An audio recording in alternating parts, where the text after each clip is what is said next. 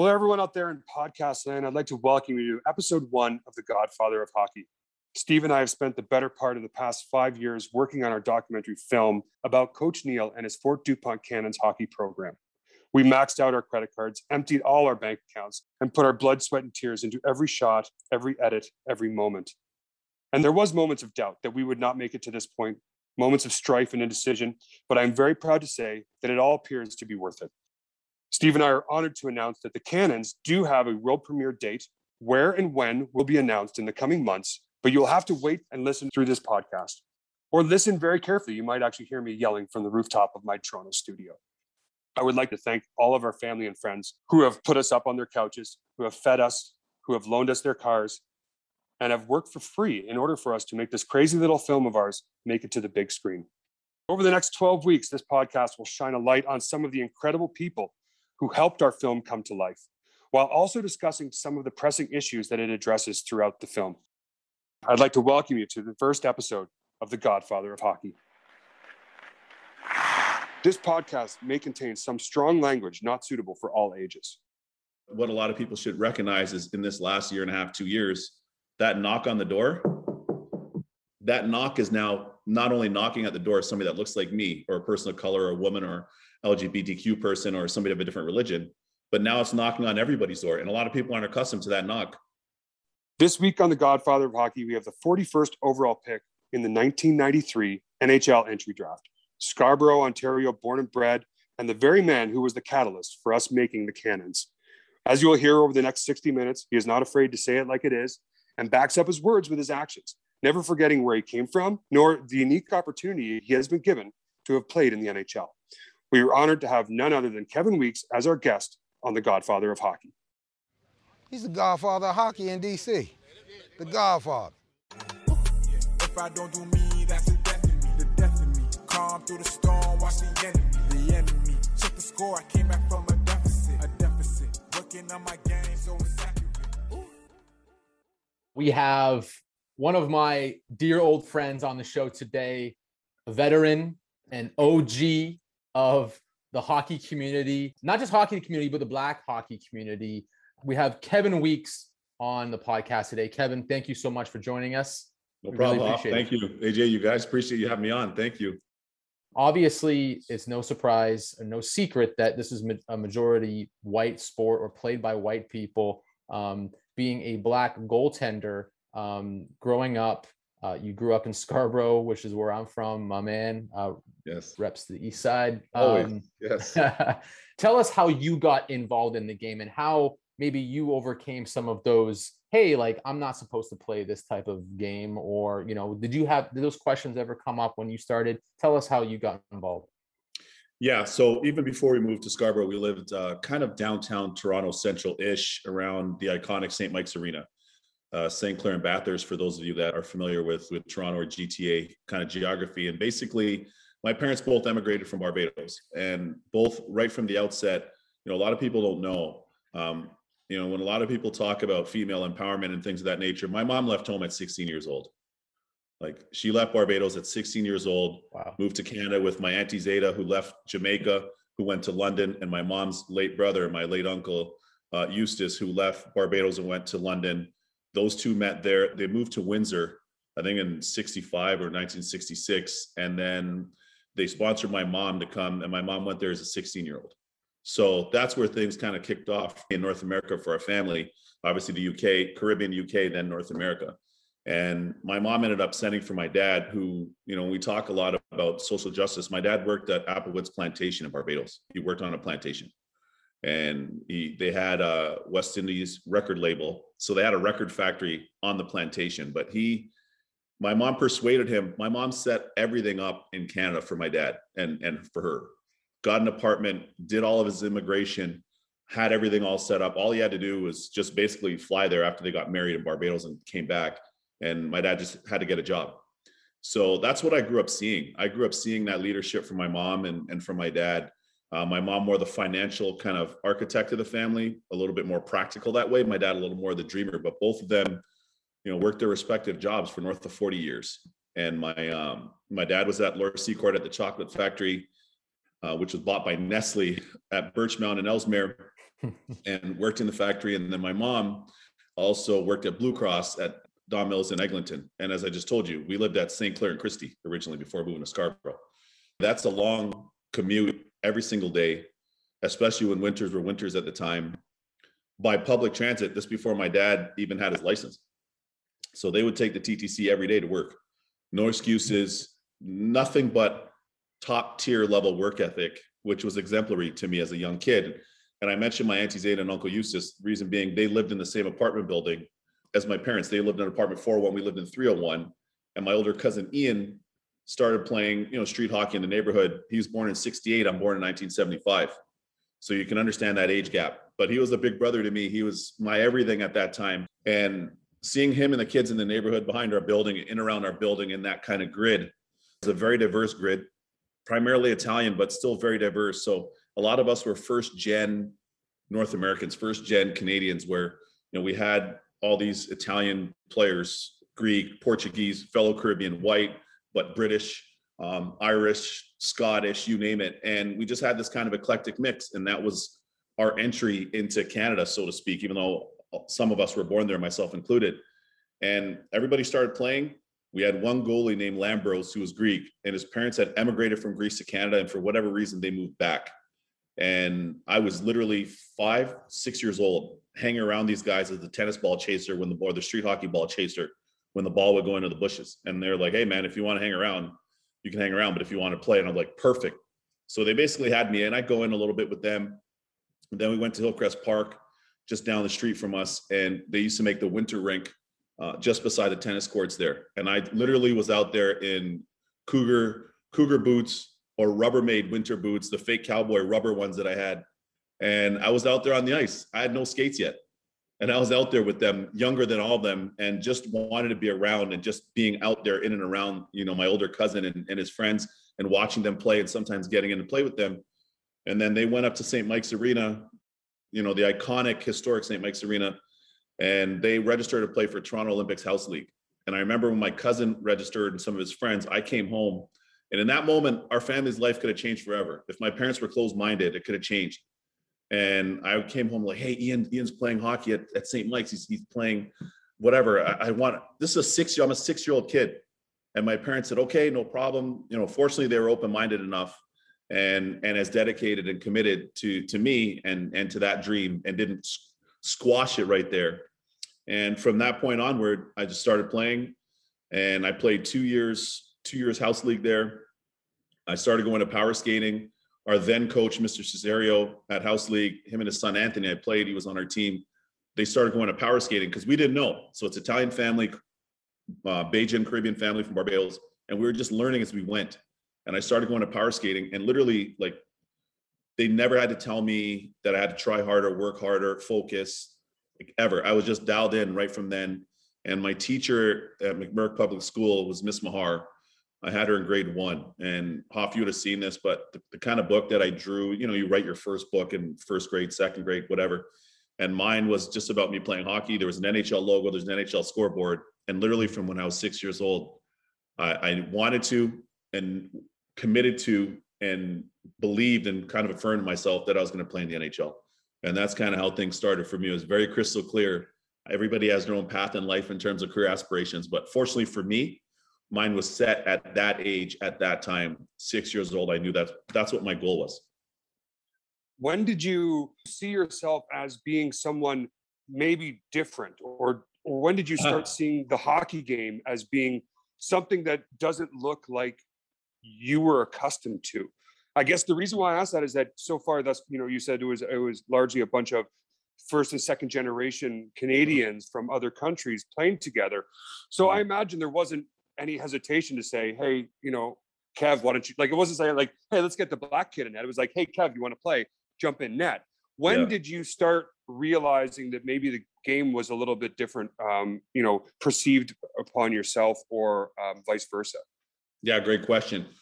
Not as much playing at St. Mike's and playing house league because my older cousin was playing, you know, although he was several age groups up, and a lot of his friends were playing, and everybody had a different last name, different part of the color wheel, you know, different religion, you name it. So we were this real eclectic, kind of diverse mix. So I didn't really see it then. But when I went to my first tryout, AAA tryout for Toronto Red Wings, I was eight. Yeah, so I was a year younger. Those guys were 74. So I was 70, I'm a 75. And our then coach, who I owe so much to, late coach Mr. Armstrong, he told my dad at at the tryouts, he's like, I, I want your son and I want him on the team. My dad's like, Yeah, he's a year younger than these guys. He goes, Yeah, it's not a problem. I want him on the team. He's one of the best skaters out here, even though he's a goalie. We want I want him. I like the fire in his eye. I, I want so I was eight at that point. And similarly, our team still had players from different backgrounds on that team. Uh, Luigi Calci, Italian, Paolo Distazzi, Italian, Mike Pecco, you'd also come to know Italian, Mike Nemorowski, Russian Jewish. I can kind of go up and down our roster. Um, you know, we had Filipino kids, Latino kids, you name it. And it still didn't really mm-hmm. dawn on me then either. But when it started to dawn on me more is not playing AAA in in Toronto per se, because I saw other black players and other players of color and and people of different, you know, Greek, Portuguese, you name it, in our organization, the Toronto Red Wings at the time, which were the most diverse AAA organization, I'd probably say in the world, let alone in, in Toronto.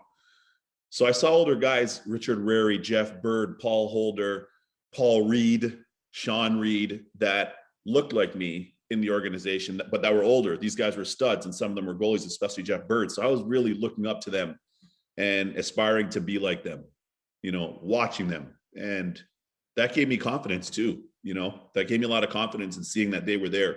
But when we went to tournaments and some of the tournaments we went to, it was weird because you wouldn't really see that many black players on other teams. And quite often I was the only black goalie, unless Jeff Bird's Toronto Red Wings Bantam or midget team was there. Um, you know, save for him and maybe the odd other person. But aside from that, I was literally the only one. And I didn't really think of it at the time. I just knew that I wanted to kick and give my team a chance to win and, and try to be sick and win these tournaments and be a part of winning teams with my buddies. And again, all the while with I want to play in the OHL, I want to play in the NHL, right? As, as far as my goals were, but it never really dawned on me until those tournaments. And sometimes in those tournaments, you get some ignorant parents that would say ignorant things. And this is why I'm I'm pretty intolerant for that because sometimes it'd be opposing players the odd time, but more so you'd hear it from parents. Hmm. And they, you know, say a racial epithet or whatever. And I got to give my parents, especially my dad, a lot of credit because he never, which is very easy to do when when somebody's demeaning you or your child for no reason, needlessly, because you're an idiot. And he never lost his cool. I don't know how he did it, but he never did.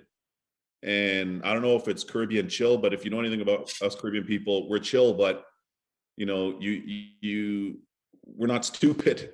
You know what I mean? And, we don't really suffer fools or, or foolishness lightly. But for whatever reason, my dad was cool with it as far as main, maintaining his composure. And that's when I really started seeing it to answer you. That's when I saw it kind of in 3D when I realized that, okay, this is kind of different.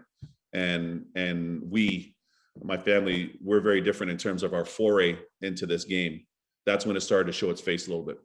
Did you feel like when you were coming up the ranks that there were opportunities taken away from you or did, did you find it was harder uh, to move up being a person of color playing the game i didn't really notice the the disparity if you will as much until i got to the ohl but not in owen sound because i got drafted owen sound and we had my, my goalie partner jamie storr we're boys to this day and uh, blessed both his parents who passed on.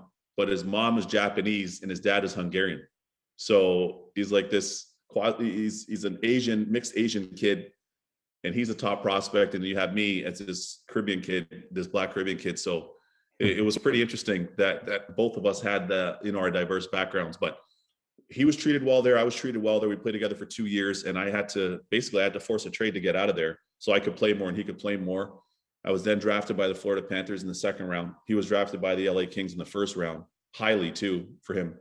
And uh, we both needed to play. There's only one net. So I forced a trade and I went to Ottawa 67s. He ended up going up to LA, playing with the Kings and Gretzky, staying in his house for a while. And then he went and got traded back to Windsor. But once once that was kind of over, then I started to see it more. Then I started seeing that more. And and and then I started to see, you know, some of the difference in in um, some of the slanted reporting, if you will, some of the slanted print or some of the slanted TV kind of journalism, if you will, around that. And then I started to see the disparity around contracts. Like, you know, I was drafted second round, and there's some other second round guys that signing bonus were getting four, five, six hundred thousand. I remember them coming to me and be like, "Hey, here two, here's two, two twenty five. Here's two fifty. Here's three hundred. And that's when I started to see that. Hmm. And and our first round pick, I think, ended up getting nine seventy five, and I signed two seventy five, and it was like pulling teeth to get that. I'm not a math major. I went to high school in Scarborough, and, and I was lucky. I was lucky to get to get through 10th grade math, grade 10 math. But I got to tell you, like, that's a seven hundred thousand dollar disparity, and that to answer you, that's where it started. That's where I started to see that. That's where I started to see the gap, and then you know I'll always be indebted to the Panthers organization, even though there's different management. We're down here at our place in Miami as we speak, but they they they drafted me. I'll always be indebted to them. They allowed me the opportunity to develop and play in the minors, and the great Billy Smith was our goalie coach that helped me get to the NHL. So I'll always be indebted and, and grateful to him and them. He went to bat a lot for me, so I'll always respect him for that too. And uh, you know, hockey Hall of Famer that he is, and winning all those cups for the Islanders, he had a lot of cachet. But he went to bat for me a lot, and he really invested a lot in me. But when it came time to contract him aside, it was always like this huge disparity. So that was contract number one. And then contract number two, I saw the same thing with them, which is why I asked for a trade. And I went back to the IHL and played uh, for my man John John Torchetti with the Detroit Vipers, and and lit that league up too. And then uh, finally got traded to uh, finally got traded. My rights got traded to Vancouver. So I saw a lot of that as I continued to climb. That's when I started seeing more of it, and that's when it became more of an issue, not for me, um, and not for the people that were open-minded and objective that were supporters that were great. But for some of the other people in management and some of the other people in, in the press, it started to become more of a problem for them than it was for me, and more of a problem for me and, and other players of color and you know some of the other European players. But certainly um, for for black players and players of color, that's when I started to see it, and some of my other fellow black players and players of color started experiencing it as well. When it comes to the contract, that's behind closed doors and it's like dude you just told me like i was your number one you love me but you're doing this shit to me like Totally. was that like a very difficult thing to sort of grasp because you're like we're bros like i thought we were i thought we were boys like is this something you talked about amongst yourselves do you start having conversations like this being like is this a trend or is this just something to do with kevin weekes It, it was a trend. And, you know, you, you started, unfortunately, at least at that time, there were some other black players that were in the NHL and some of them that were almost in the NHL at the time, like Freddie Brathwaite, whose parents are from Barbados as well, goalie Freddie Brathwaite, um, Gage, goalie as well, who started coming into to Edmonton. Both of them ended up playing in Edmonton. Uh, of course, the great Grant Fuhr was there, who had an amazing Hall of Fame career. But even with Grant Fuhr doing what Grant Fuhr was doing with Edmonton and and on the world stage with with all the Team Canada teams and everything else, you know, I'm still getting goosebumps talking about it now. There was still a huge disparity. Mhm. You know, for him, it was fine, and he was the unicorn because he's the only black goalie in the world that was playing at that level. And then, of course, Freddie came in with him, Joaquin Gage, as I mentioned, Pokey Reddick, and a few others. But from that point on, yeah, it, you started to see even with Freddie and Joaquin Gage, you know, those guys were getting the same contract as the other guys. And fortunately, the great Glenn Sather was the GM and the architect of the Oilers, and Glenn always had international players. Let's start with this. People don't realize Wayne Gretzky's Polish slash Russian Canadian. A lot of people don't talk mm-hmm. about that. But then you start going around those Oiler teams, they always had diverse teams. So again, huge props and respect to, to Glenn Sather. He ended up having me with the New York Rangers down the line. I ended up playing with him with for him there. But he always had diverse teams. No question. Edmonton always. But around the league, that wasn't necessarily the case. And remember, if you don't have the power or you're not a member of the media, you don't have the ability to course correct some things that some people write and some things that they say and some things that a GM or a coach will say, right? Because a lot of them are, are like this, are hand in glove. So how am I going to be able to dispute that? I can't dispute what they're saying. And if I do, then I have an attitude. So it was a real tough in that respect when that when those things were happening. That was a tough circumstance where you just feel really disempowered and helpless in a lot of ways. So Um, I never forget what that felt like. It's a horrible feeling, and it's in that respect, it's it's so disrespectful to your core of who you are and what you are and who you come from and what your abilities are as a player and as an athlete, of course. But all of that then wrapped into that package and your compensation, the way you're treated, and things of that nature when that presents itself, which it did at different times. And it's, I don't wish that upon anybody. And that's why I don't take this stuff very lightly. And Hoff, we've had some of these conversations where, you know, a lot of times it's easier to kind of laugh or like shh or exhale hmm. or try to take the whatever. I don't wish anybody in the world to have to endure some of those things that that some of us endured just to play the game that we love. And quite frankly, the game that we're great at if you're one of the 750 players. And in my case, one of 60 goalies in the world that play in the league. I remember you saying to me um, that sometimes you felt like you were running with a parachute, you know, on your back, oh, right? Oh, yeah. And everybody knows that when a parachute fills up, you know, you you can't go any further, right? Um, yeah, I know that visual very well, and and I also said that it's it's it felt at times like I was walking a tightrope across Niagara Falls with no safety net, none, because everything everything you did, everything I did was hyper scrutinized. Every game, every save, every goal which is part and parcel with being a goalie, but also was amplified because the fact that I happened to be a black person that was playing goal. And as I said, you, don't have the same resources by way of relationships in the game per se with people of influence that can go to bat for you that have your back. Uh, you, are not in the same social circles quite often. I'm in Scarborough and I'm in Toronto, and a lot of people are at lakes and cottages, so or on golf courses. So a lot of those common denominators where those things are concerned from a social standpoint were very different for them and very different for for somebody like myself. And and as a result there's not that kind of common thread where hey you're on your boat i'm on my boat. You're at the lake i'm at the lake. Your kids are playing in the in the lake or pool my kids are there. You know you have this huge kind of gap right?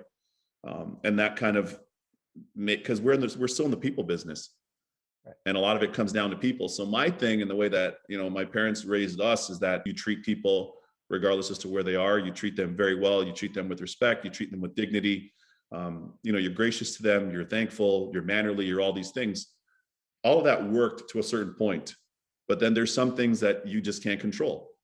And some of these other things as i was saying some of these other things are just beyond my control. They just happen to be a lot of other people's thoughts or some other people's thoughts or feelings or their experience with somebody that happens to be black or not, or their perception based on watching TV of what they think black people are or not. And and then for me, I was this anomaly because I was an anomaly in a lot of ways personally, and then I was an anomaly because I was playing the game. Do you have, uh, you know, in the last couple years, uh, I started to do some research on the ice hockey in Harlem program, and yep. I met a bunch of the characters and the kids in, in the program there. And there was mm-hmm. there was one of the mothers, or she was an older sister, that she would bring her brother down to the rink every Monday and Wednesday, I think. And she was uh she was probably 20 something, 28, um, but very vocal in the Harlem neighborhood. And she was she was awesome. And I and I enjoyed talking to her. And I sat down with her and I took her out to lunch and we we had this conversation where she was like, you know what? You know what I'm tired of? She's like, I'm so goddamn tired of being the fucking black person in the room, and everyone's just like waiting for me to fucking do something because they can. they're just waiting because you're like, she's gonna do something crazy, whether it's funny, screaming, get drunk, do whatever.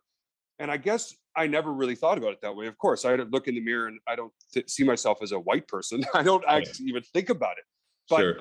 I wonder when you sit in the dressing room and you're like, I'm the only black person in here, or I'm the only black player or you know even in your position now you, you might be the only black commentator on espn for hockey like are yeah. you fucking tired of that? Like are you like does that is that a burden on your back at times or do you carry it very strong and you're proud of it? Yeah so so it kind of cuts both ways. First of all i carry it strong because i know exactly who i am where i'm from what my culture is who my parents are my sister my extended family. Be proud of that because it we all have a different denomination of what that looks like and then going forward know exactly what you want to accomplish know where you are and know what you want to accomplish. So for me all of those things were really clear. Uh, so that's the awesome part about it. The challenging part about it is the other side uh, which you were just referencing is at times as i said be it a, a general manager be it the odd coach be it the odd media person let's see what he's going to do. Let's let's mess around with him and, and see. I'm going to write this piece and see oh, you gave me that from the general manager, from the coach, who both turned out being crooked, which I won't, I won't uh, dignify, and were proven to be crooked. Those two people, but that's another story. But yeah, this is what we think. So go ahead and write that. This is what we think. So go ahead and say that.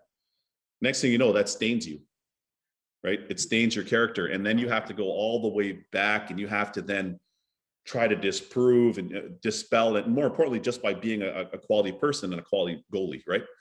So, yeah, that part of it becomes tiresome because life is already challenging enough. It's already hard enough for anybody.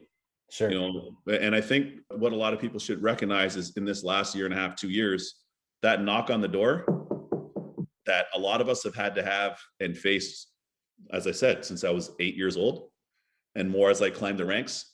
That knock is now not only knocking at the door of somebody that looks like me or a person of color or a woman or LGBTQ person or somebody of a different religion, but now it's knocking on everybody's door. And a lot of people aren't accustomed to that knock.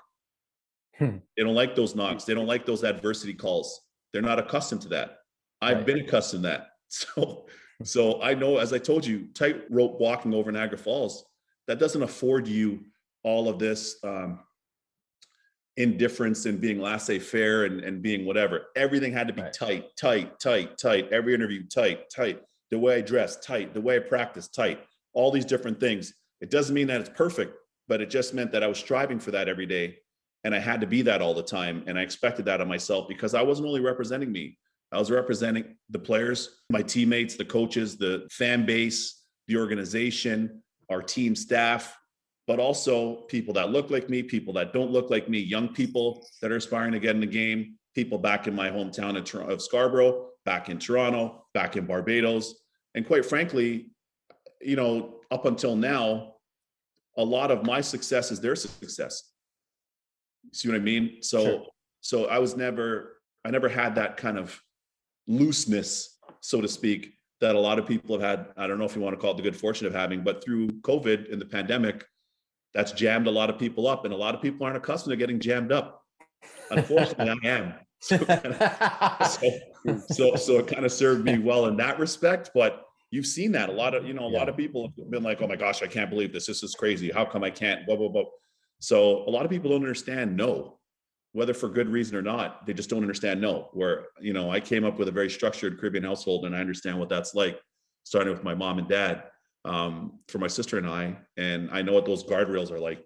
So it's it's been a wild time in that respect. As I said, that's the other end of it that that I don't like because people needlessly make things difficult and they compound needless difficulty. I'm a simplifier. I like to be a solution, and I feel like a lot of times, as people, as human beings, we we needlessly playing is hard enough, living is hard enough, playing in the NHL is hard enough living in any society is, is difficult and has its own challenges for any person, regardless as to where they are.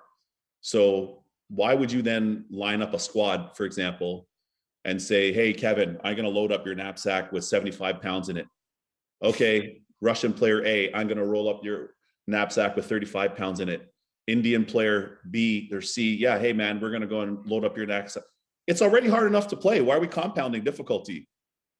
This is a great segue to Mm. the cannons and what Neal Henderson has done with with with his program. But before I think we get into that, I wanted to mention that you yourself had started a program back in the day and had fostered a lot of the, the talent that we see in the National Hockey League today. But you've been doing this for a long time. So maybe just tell us what you were doing with your hockey program when you first started that and and the type of people that were part of it. So I'll say this. I'll kind of echo this. When in playing or now on television, multimedia now, you know, I, I've never done, I've never done this. I didn't play for myself, especially being a goalie. I played for my team, my teammates. I wanted to kick. I wanted to make big saves. I wanted to do everything I could, be a good teammate, be in good shape, be dependable, speak well in the media, stay out of trouble, do all these different things that, you know, with the values that my parents impart on my sister and I. And then in so doing, the perceived benefits and or the real benefits they would never flow to me only okay so for every dollar or every opportunity or whatever you know that's so my parents and sister could be good and myself not just me so they could be good and then from that then that's my parents then saying, oh, well, cousin A in Barbados, cousin C in Barbados, cousin C here, this, whatever. So then that's then filtering to them to be good or friends. So it was never to, again, right up till now, there, there's no, it's not about being self serving. I've, I played or do media now for people, myself included, but way beyond myself. And that's the way I was since I was young. So to that, to that example you made, Hoff, about skills hockey at the time in uh, in Scarborough. I was an original student of the camp. Once I got into the league, probably in about '97, I then said, "Okay, you know what? My parents, I'm going to help my parents buy their dream house. They were in their house. I helped them buy their dream house." And then over time, ended up paying my parents' mortgage off. And if you know anything about Toronto and you know anything about real estate, you know it's one of the hottest real estate markets in the world. You know how expensive it is. So all that to say, you know, make sure that my parents are taken care of, make sure that they can retire comfortably, having worked as hard as they have. Um, make sure that my sister can go to the, you know, university of her choice. Make sure she can have kind of, uh, you know, a good foothold and a landing to to to have a good life for her and, and her husband and now my my now niece, et cetera, et cetera. And it was the same thing on the hockey side. So I started funding and underwriting skills hockey out of my own pocket. I never got a dollar from from anybody at the league. I never got a dollar from a club. I didn't even get a sponge puck from any team I was playing for. No anything. No mini stick, no t-shirt, no hat, keychain, key ring, zero. So I started funding this and, and bootstrapping this myself and underwriting this myself. So that was my RBC credit cards. That was my RBC checkbook that I wanted to have. I wanted these young girls and boys and, and people of color and beyond to have an opportunity to think that they could have a life in this in the sport if they so choose. And part of the challenge around that is a lack of access and obviously a lack of example. So I wanted to provide both. I want to be the example because I live it, but also I wanted to help facilitate that access and offset those costs. And it isn't always cost prohibitive, although it often is for anybody, especially now. But it's also seeing the example so people were able to see my dad in the arena.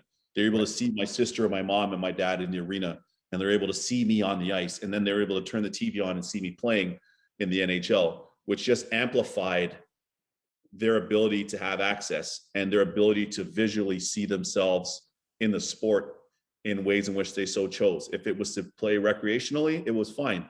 If it was to play at a competitive or elite levels, it was fine. So for me, it was really about helping to provide that for those those kids and, and a little bit of a roadmap for them and their family. And as I said, we, we were able to touch a lot of lives at the time and and impact, you know, a, a lot of that kind of first introduction to the game for a lot of those girls and boys and their parents to understand what that looked like and and give them a safe space to be able to do it.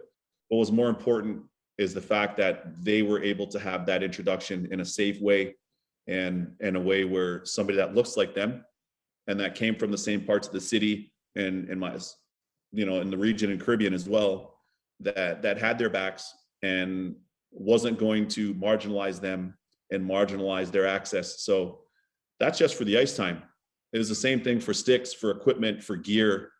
And you know i i always want to maintain the dignity of of every one of those players and their parents but not everybody had the ability to afford gear and sticks and skates. And and again that's that's part of where i came as well. So i'm just happy that we were able to do that for those young girls and boys and their parents and happy to see the fruits now from that as well Steve and I had these discussions about how do two white guys from Toronto discuss these topics and and and Sure. whether whether we should be and whether we shouldn't be um, and and is it appropriate? Is it appropriate for us? Um, so you know these this conversation is really really important um, and it's helping us understand how we can articulate things you know down the road when people ask us why we did this or or what made us what drew us to the program sure um, but there was a discussion of whether we should include some, you know, um, some, because there wasn't a tremendous amount of racial tension and racial issues that existed within the cannons, within their history, Yeah. um, and with even even within the players, and, and and especially nothing really with within the year that they played. Mhm. So we went back and and and we included some footage, some history of why it is it is difficult and what are some of the stresses and and um, problems that have that have faced black hockey players. And we used one of the examples of Joel Ward when he scored against the Bruins and then afterwards there was a large Twitter or Facebook kind of group that that Yeah. really embarrassed, I think, humanity and themselves. Absolutely. Is it upon you to reach out to Joel to talk to him, whether you knew him or not? I you did. know, is it is it like what do you do? Like what do you do as a group, as a as as um as a minority within the hockey world, or just as a black a black black American, black Canadian? Um, what do you do, man? yes, I was in touch with him, and uh, in a lot of those instances, I've been in touch with players uh, and or their family members. Devante Smith-Pelly had happened to in Chicago. I remember speaking to his dad Wayne numerous times.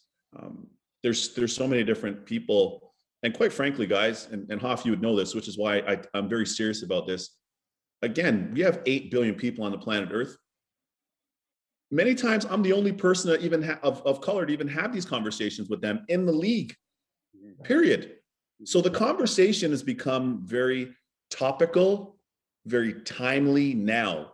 But Hoff, as you so aptly put at the start of the show, this has been going on since the early 90s for me. This isn't new.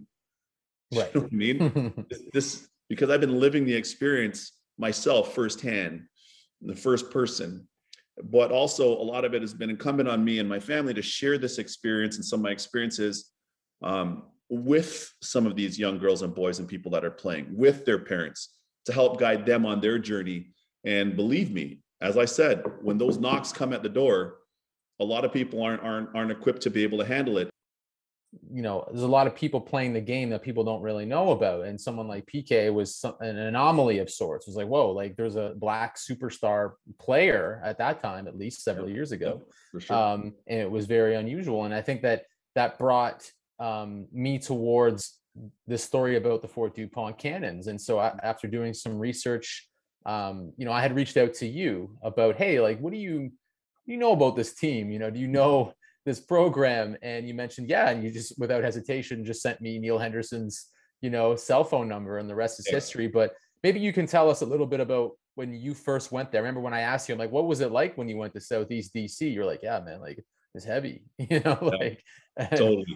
um, what was it like? What maybe tell us what your first impression of Coach Neal was, and what, what you know how that happened when you first went down there. Sure. So I could really relate to that because, as mentioned, we had the skills program back in Toronto that that I was underwriting, and then it gave me a great basis and experience to be able to understand what Coach Henderson was doing and all the amazing things he was doing in uh, in Fort Dupont with that program in DC. Uh, you know, living that, knowing that, knowing everything that that entails, knowing the cost, knowing the time commitment myself, and then seeing somebody like him who was so committed and is so committed to a lot of those young kids and those young families in DC, and quite frankly, committed to our sport as well. To be able to grow the sport, make it more accessible, create a safe environment where these, you know, these young girls and families and boys can come and play.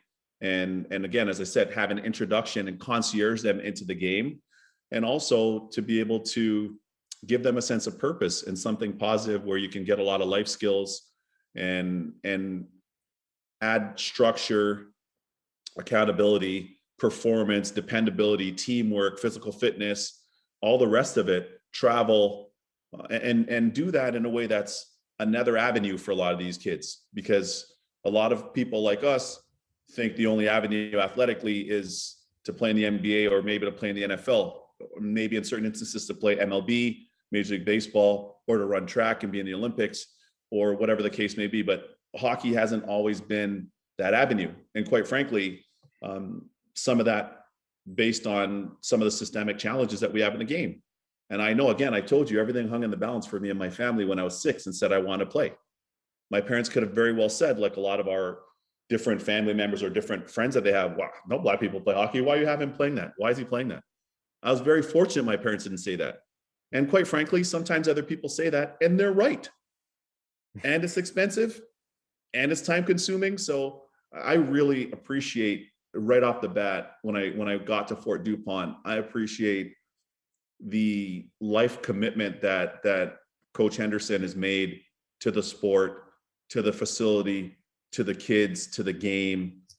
I mean, he's been doing it for so long, and I was really blown away in uh, in, in speaking to some of the kids there as well. And and Kenny Martin, who worked for the NHL at the time, Kenny and I had gone to Fort Dupont a few times. I then went there a few times on my own as well, and through the league.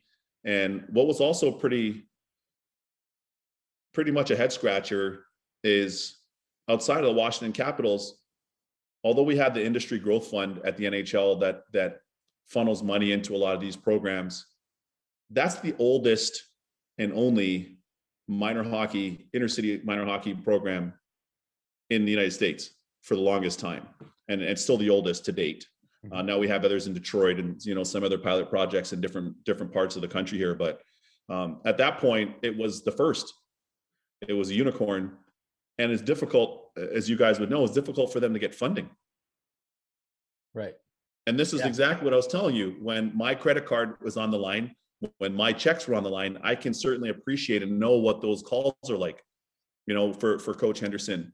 And it's just I, as blown away as I was in my situation that I didn't get that support. I'm as blown away for him being here that he didn't get that support. And and hopefully he continues to get more. I know that the the caps under Mr. Leonsis um, and and Devante Smith-Pelly and, and some other people have started donating.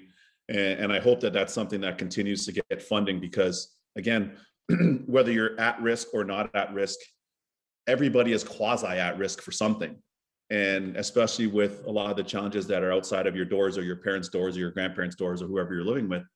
And uh, for these kids to be able to have this opportunity to play the game and learn, like I said, the life lessons from uh, you know Coach Henderson, who happens to be Caribbean American as well. It's they're so fortunate, and what he's done with them is uh, is is is iconic. It's legendary, really. Do you think the NHL and hockey itself is welcoming enough to those that are kind of been neglected for, you know, 30, 40, 50, 60 years? Are they bringing those outside that don't know hockey that probably is Yeah. the only chance for hockey to actually grow because it doesn't need more help here in Canada for Exactly. for for the most part it needs Yeah. it needs to grow in areas where it's underrepresented. Um, is it doing enough? there's a lot of room to grow. And I'm going to actually go a little bit deeper. You mentioned in Canada, for example, look, man, a lot of people got to be realistic about what's going on in Canada. And I don't know any Canadian team, with the exception of the Winnipeg Jets right now. And the Leafs now are starting to do it under MLSE's umbrella. But I don't know a lot of the Canadian teams that have made a real conscious effort and commitment to growing the game in underrepresented communities. I could tell you that I grew up there and it's disappointing. You know, for years we never saw any Leafs anywhere. There's 130 rinks in the GTA. I didn't see them there. I only saw those guys when I started skating with them as a prospect. Once I was good enough to skate with them in the summer skates, but for years there was a huge gap where they didn't do anything in the community, and certainly not in, in underrepresented ones per se. Same thing in Montreal. Same thing in Vancouver. Same thing in Calgary for sure. Same thing in Edmonton. One thing I will say, as I said, Edmonton's always been the most diverse team. They still are to this day. So I give them huge props in that respect. But there's a huge opportunity. And again, I've been talking about this ad nauseum since 96, 97. We're here in 2021. There's a huge opportunity to continue growing the sport, and not only for the people that play it at an elite level, but it's for the force multiplier. And what I mean by that is, you know, when you look at our clubs and our league and the sport in general, for every kid that's playing, that means at least a sibling or two, or a parent or two, or three or four, or grandparent or an aunt or an uncle. They're dragged into the game too. Sports is about family, and hockey specifically is really about family.